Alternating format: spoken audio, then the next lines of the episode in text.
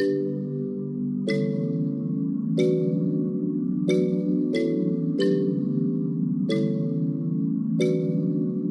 Mary Bliss McCrossen, and you're listening to Teaching Through Trauma, a podcast series by Teach for America Greater New Orleans, as a part of our 30 by 30 Transformation Storytelling series.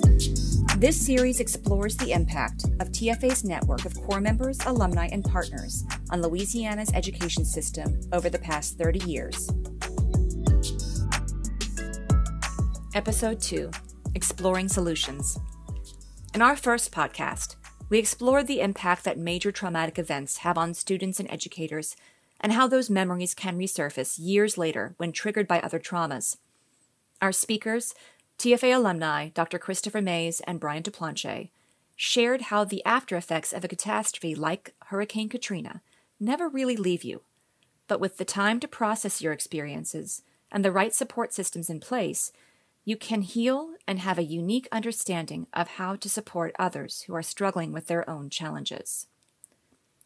But what if you've never really experienced trauma and are tasked with the responsibility of teaching kids who have? How do we create a system of support at the classroom and community levels for students and educators who've not only experienced the trauma of natural disasters, but also trauma that is caused by more specific circumstances like abuse or untreated mental health conditions? Or what about the daily traumas that so many students from historically oppressed communities experience, that aren't as obvious to those of us who don't share those experiences.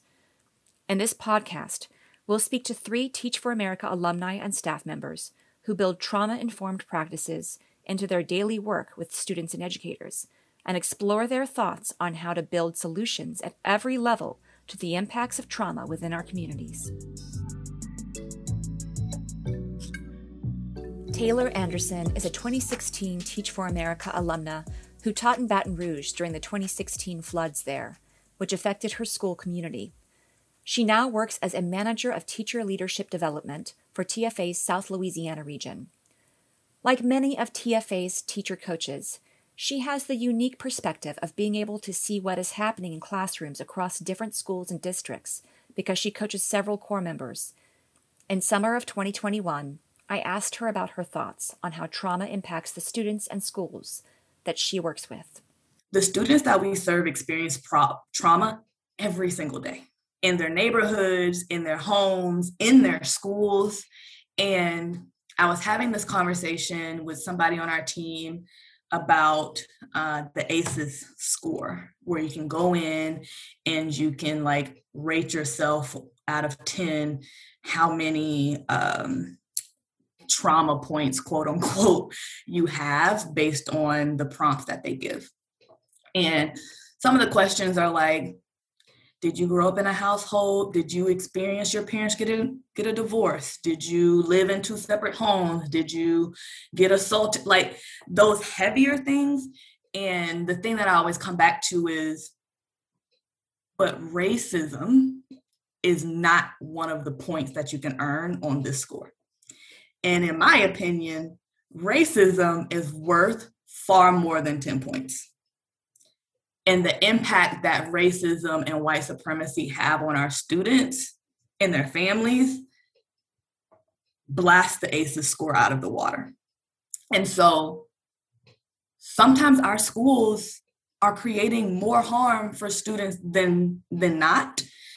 And so how can school districts and teachers and school leaders and, and other support staff reshape the school environment so that it is a protective factor and not something that is harmful and that the school is a place where kids go to learn and feel safe in all of their identity markers i know sometimes because we are in the south there's a perception of like only a particular group of students are safe in our schools and that can't be true. Like our trans students have to be safe. Our gay and lesbian students have to be stay safe. And teachers too. And so like if the teachers are not safe, what's the point of even providing trauma informed practices for our students? Like if if the school is traumatizing for our teachers and our school leaders, what does that say about the environment that it creates for our kids? Her questions amplified what keeps so many educators up at night. How do we ensure that schools are not only supporting traumatized kids, but also not perpetuating systemic trauma? Her point about what contributes to a child's ACEs score also made me wonder at what point do we recognize that systemic oppression can be as traumatizing, or more so, than a single traumatic event?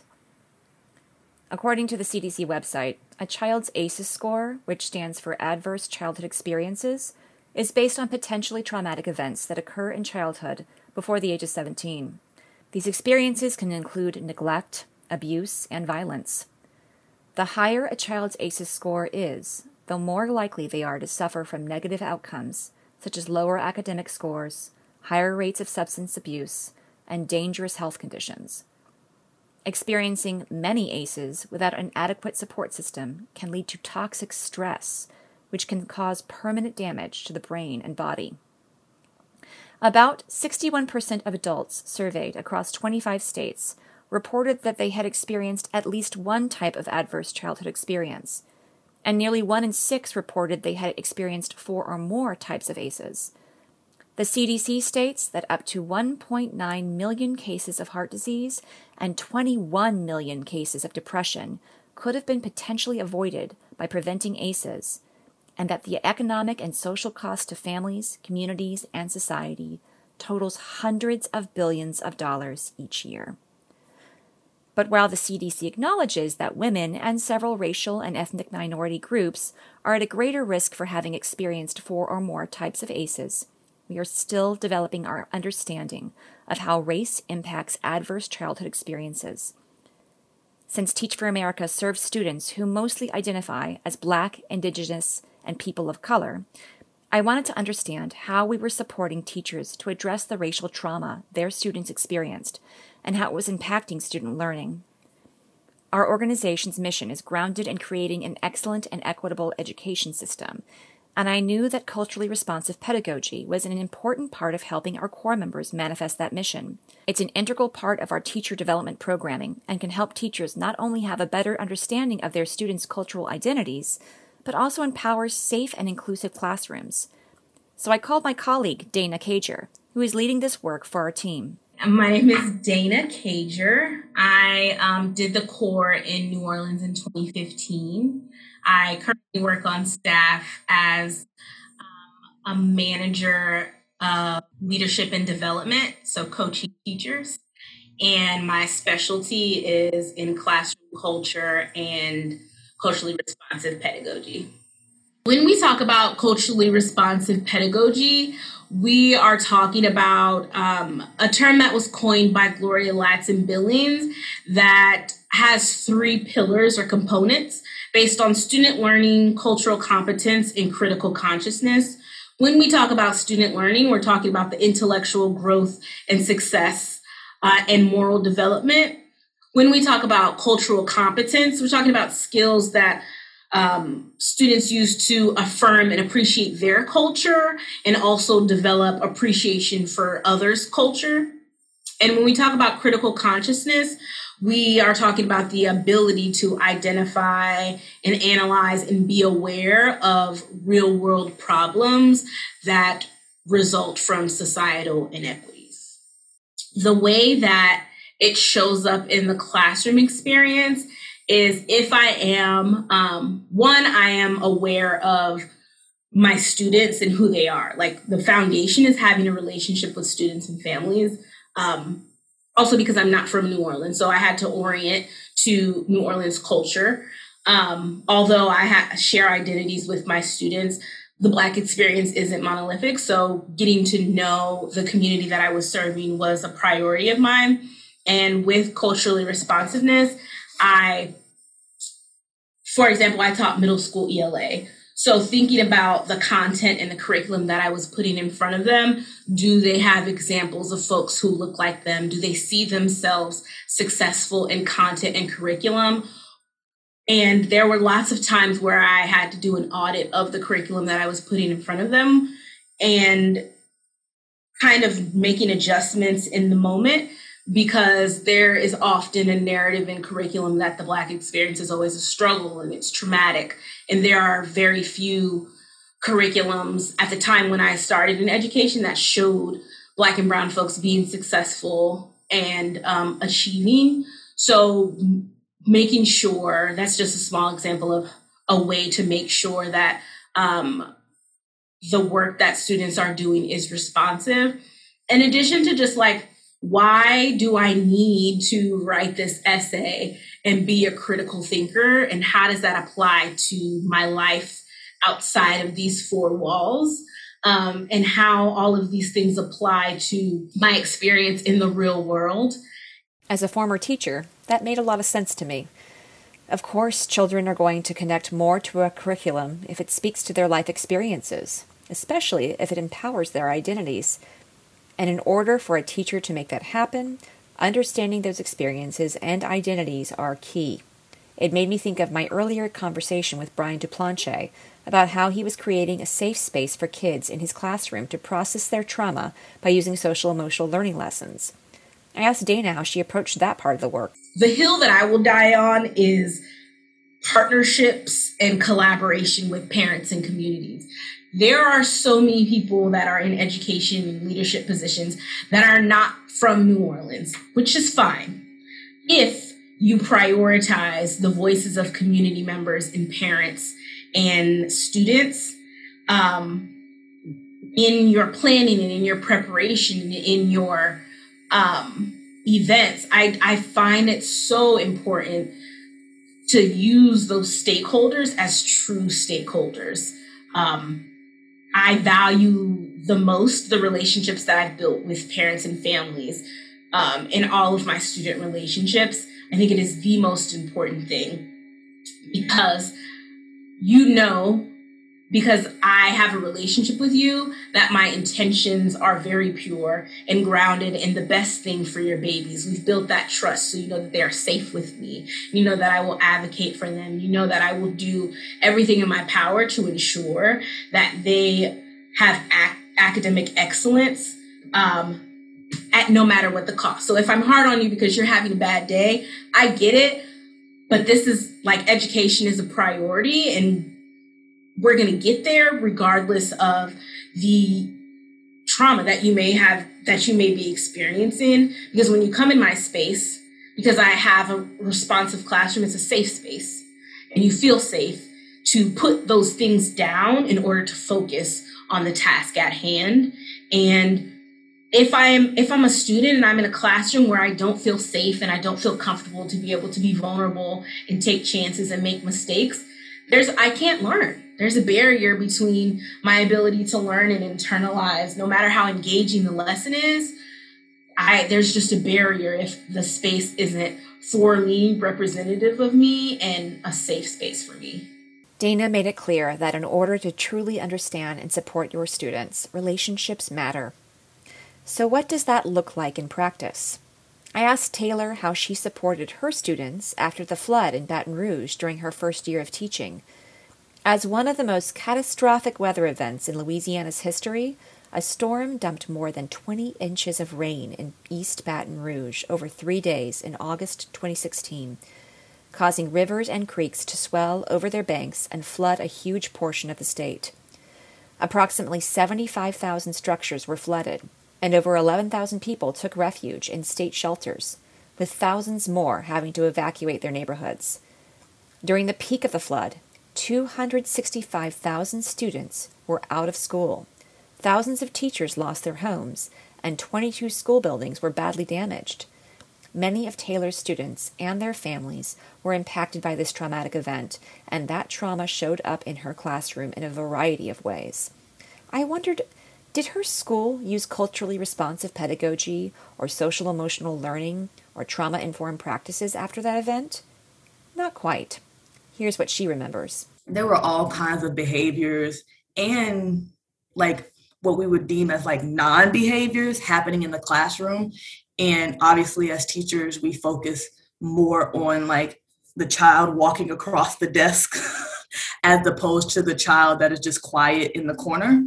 And whether our students were directly impacted or not, they were still feeling the effects from other kids while being in the classroom with each other. And me and my co-teacher were feeling the effects as well. And I will say, with the support of our social worker, there were some things that were happening. And I think we all know that doing social work in schools is just hard, even if you're like, if you're the social worker or if you're the person who is like watching the social worker. And every every child does not get seen by them. It's literally only the children who have extenuating circumstances or like diagnoses already made or things like that. So the short answer is not really. We did other things that were morale boosting or um, I went to my principal and said we need to have a fall festival because I was really trying to like take things from my elementary school experience and bring it in just to like bring some joy. And so she's like, cool, cool, but you're responsible for it. this is what happens when you suggest doing stuff and then they make you do it. So um, we did have a fall festival and then we did have a couple of other things for families to come out. And I think that was our social emotional learning. That was our trauma informed practices where we really tried to build community and fellowship with our families and our kids. So families knew that we were there to support them. And the good thing was because we went so hard with getting donations for them and like really checking in with them after the flood, they already knew they could trust us and they already knew that they could come to us for support and help and resources. So it was much easier to get their buy in to come do these more extracurricular activities and to do more of these academic like homework nights and and things like that um but I think that's what we opted for. And in my opinion, that is kind of like a trauma informed practice practice that is not like necessarily named or acknowledged. Um, but that's what I would say we we did for sure. Although Taylor's school didn't follow a methodology for supporting their students and families through trauma, they knew instinctively that strengthening their relationships with their community was an important part of getting kids back to learning. Relationships build trust, Trust creates a safe space for students to express themselves and their needs. Trauma, by nature, leads to a profound loss of trust, so relationships are key in trauma informed practices.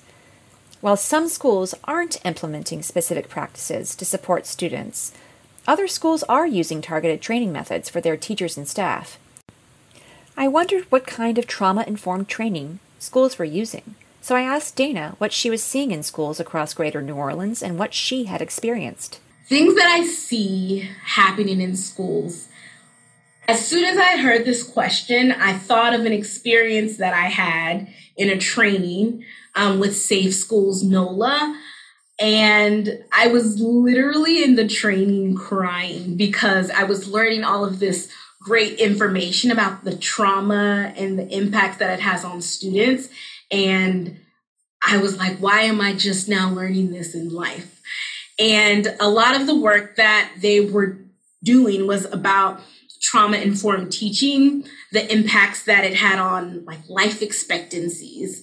And I had one of the reasons why it was so emotional for me is because I had just lost my dad and I we were having a conversation about life life expectancy and how different traumatic experiences kind of tick away at folks' life expectancies, and there are different markers that we can implement as educators to neutralize or positively impact um, the mental and emotional and physical health of students, and that work I found personally life changing on the way that I looked at myself as a trauma informed educator, just being aware of the different experience that students have, the different ways that the impacts can show up in the classroom, and different tools that I can use to change.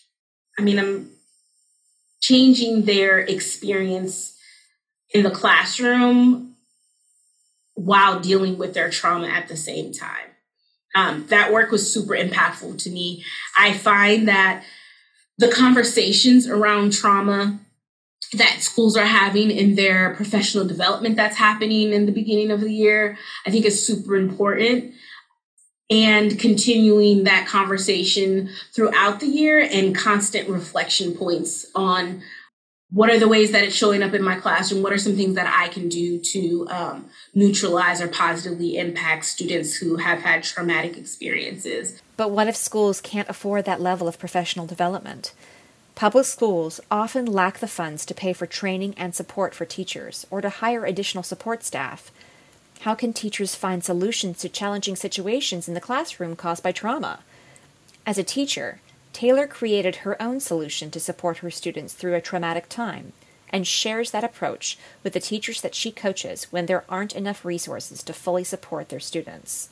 You might not have a social worker, but many of our Title I schools don't have a social worker. They don't even have, begin to know where the money comes from to get one. Many of our schools probably have not even heard the word social emotional learning or have no clue where to get a curriculum to do that. But you have this student in your classroom every single day.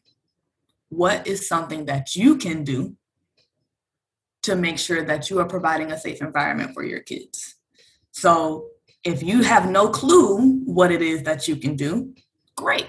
Let's brainstorm what are some things that are already going well in your classroom? What do you think are some things that you are already doing well? What are some things that you would like to do instead? What are some resources that your school offers?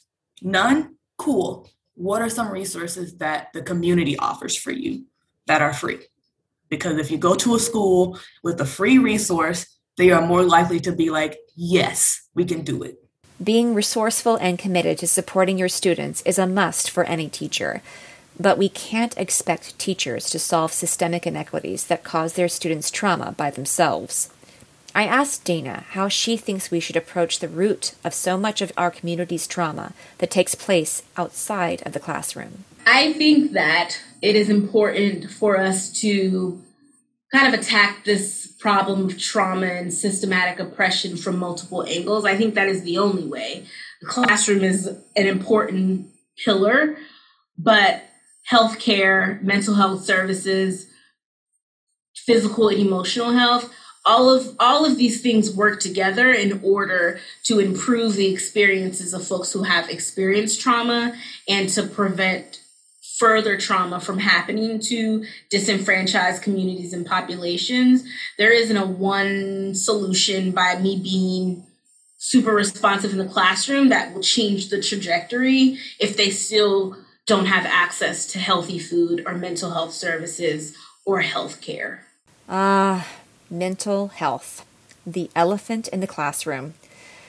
I knew that if I wanted to really understand what kind of comprehensive solutions we needed to make sure we were addressing the needs of all students impacted by trauma, that I'd need to talk to someone who worked directly with students with the highest needs. Enter 1999 Teach for America alumna Liz Marcell Williams. Liz has been working in special education her entire career and is now the CEO for the Center for Resilience, which is the only therapeutic day treatment program in Louisiana. The center works with the Tulane University Medical School Department of Child and Adolescent Psychiatry to support children with behavioral health needs in Greater New Orleans. Using a trauma informed programming model that combines equal parts academic programming, therapeutic and clinical services, and medical services, the goal of the center is for students to learn the skills they need to successfully transition back to the traditional school setting. So, Center for Resilience was started in response to a lack of what we call a continuum of behavioral health services in this city. Um, when we think about the needs of, of children and adolescents who are having emotional health needs in a, in a perfect world, you'd see a whole range of support. So, things that you can provide typically in a school, having access to uh, a social worker or a counselor and a psychiatrist in the community. Um, for kids who need a higher level of support, there might be a specialized school that's trauma informed informed and um, healing centered with a lot of therapeutic supports. Um, then you might see like a day program, which has a less of an academic focus um, and is, is much more focused on the social emotional wellness so kids can get to a place where they're doing more school like work. Um, and then at the more restrictive end of the spectrum, you see um, group homes where maybe a child is also attending a therapeutic program or maybe they're going to a typical school. Um, and then you see psychiatric hospitalization and residential programs and in Louisiana, we are missing basically everything along that continuum except for at the polar extreme. So we have a lot of community based providers um, and we have psychiatric residential treatment facilities, although none in Orleans Parish, um, which is a gap in, in services here. But in any case, the Center for Resilience was created in response to schools articulating a need for additional and much more clinical and medical supports for a small number of kids whose emotional needs really exceeded what we'd expect a school to be able to provide. Liz has had her own experiences with trauma and loss that brought her to this work. She experienced divorce and strain with her parents as a young child. Then her childhood best friend died of a brain tumor in third grade. And soon after that, she lost a father figure in her life and then a grandparent. Many of the same criteria that is measured in the ACEs assessment. However, she had a support system in place to help her, which many children don't always have. She thinks these experiences early in her life helped her develop a real empathy towards others who've experienced loss or other kinds of trauma that manifest in what is ultimately hurt, confusion, and pain. I think one of the things that's important to point out is, you know, there's there is the event that can be traumatic, and the trauma is really what happens following that triggering or traumatic event. You know, so I gave you the, a little bit about my background and you know losing my closest friend to a terminal illness as a small child is obviously a traumatic event but then i had relationships and systems of support to help me go through that so the impact of that event on me um, was mitigated by those healthy relationships and supports and interventions. I think what we see for a lot of kids in New Orleans is that number one, there are multiple events that are traumatic. And number two, the relationships and the systems of support are not always put in place. So that child has not had um, the opportunities to process healthily. Um, the grief or the loss that they've experienced. So, um, so I think that's one thing to point out. But, but what we see typically, by and large, the vast majority of the kids who've come to us um, have had numerous traumatic events, um, and that includes exposure or being a victim of um, community or domestic violence. Um, we have a lot of kids who have lost a primary caregiver, either to death, um, whether it's illness related or related to violence, or long term incarceration um, and are really processing those losses.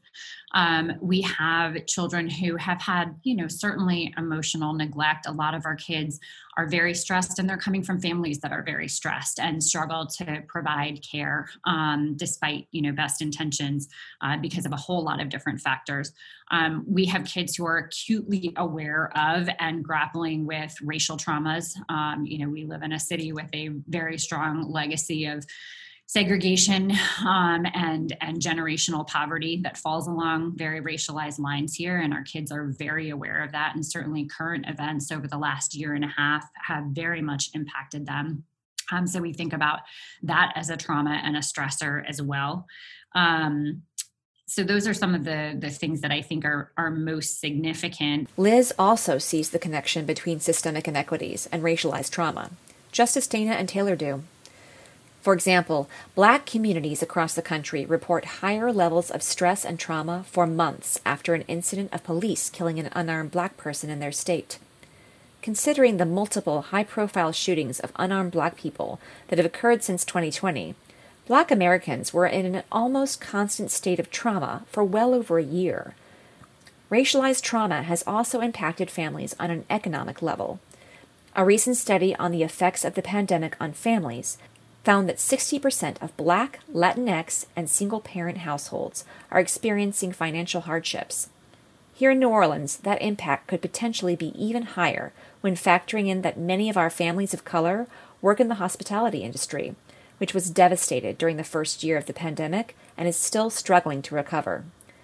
Many of the families that the team at the Center for Resilience work with have been impacted by the same inequities and have struggled with how to navigate the demands of the pandemic and still support their children. Our families are stressed. Um, we've we've had several families who call really feeling like they are in crisis. Um, you know, I, I, think what we've seen for everybody, all of us, myself included, we joke about what last spring looked like, where every night I would get a whiteboard out, and my partner and I would go through what the next day looked like because we had a toddler at home and we had to figure out what how we provided care. So, you know, we've seen that across the country with families navigating that. But imagine a kid who is very prone to emotional outbursts, whether they're verbal, whether they're physical, and the kid is actually causing damage to the home. Um, so we've seen a lot of conflict um, between um, kids and caregivers, uh, occasionally resulting in hospitalizations. Um, we've had a, a, higher rate of kids getting involved in risky behavior in the communities um, and families really being concerned, um, whether it's criminal activity or unfortunately in several instances where we've seen predatory sexual behavior directed towards our kids.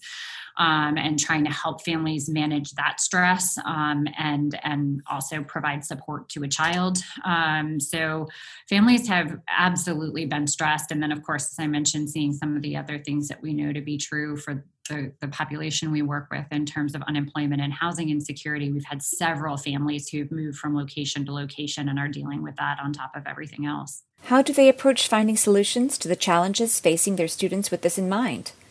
Turns out, just as in Dana and Taylor's work, it's centered on relationship building. We have a very intentional relationships based approach. Um, we often say that the single most effective intervention that we provide is our environment, where you have a group of highly trained folks who are really aligned on what it is to provide a healthy setting, a loving setting that provides unconditional positive regard for kids, um, that is non punitive um, that is not behaviorist, right? But what we found this year was when we looked at and tracked our kids' engagement in um, various virtual sessions, their highest level of engagement were in um, relationship building activities. So we would do therapeutic enrichment activities virtually. That's where we had the highest rates of attendance.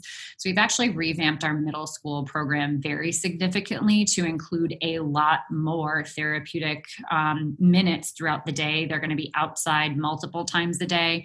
Um, they're building in a whole lot of choice elements so that kids are actually choosing their activities. Um, at different points throughout the day. Liz found that her students were giving staff feedback on what they needed in their relationship building activities, which helped her and her staff understand where they were in regards to their healing and learning needs. But most school staff don't have the same training in supporting kids with distinct mental health issues that the staff at the Center for Resilience has.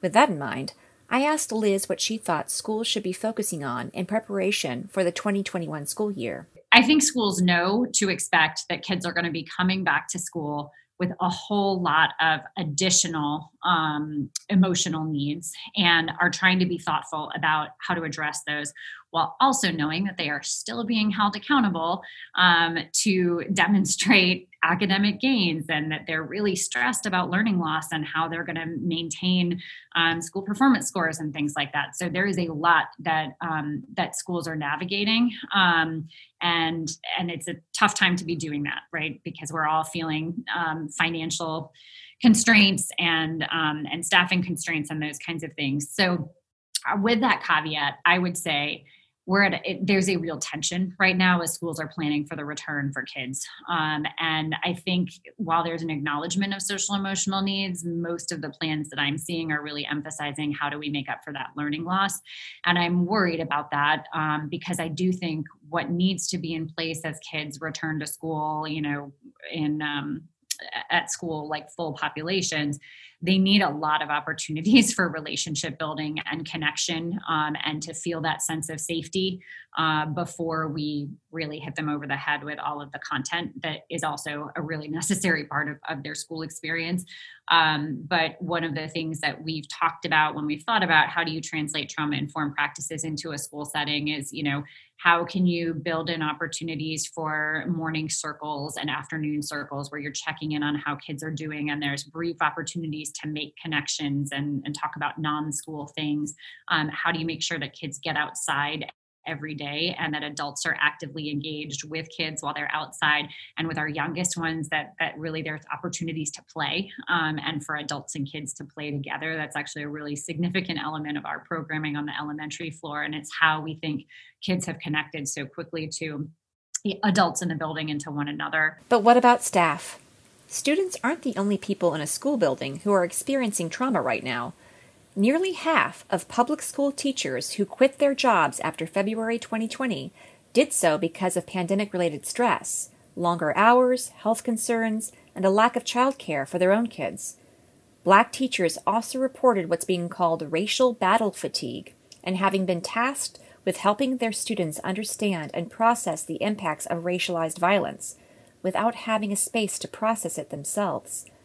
I asked Liz what she and her team were doing to support their staff to process their own experiences. We started surveying our staff every quarter. Um, and, you know, when we first did the survey, we didn't know that it would become a regular thing. Um, and we're actually going to continue it next year.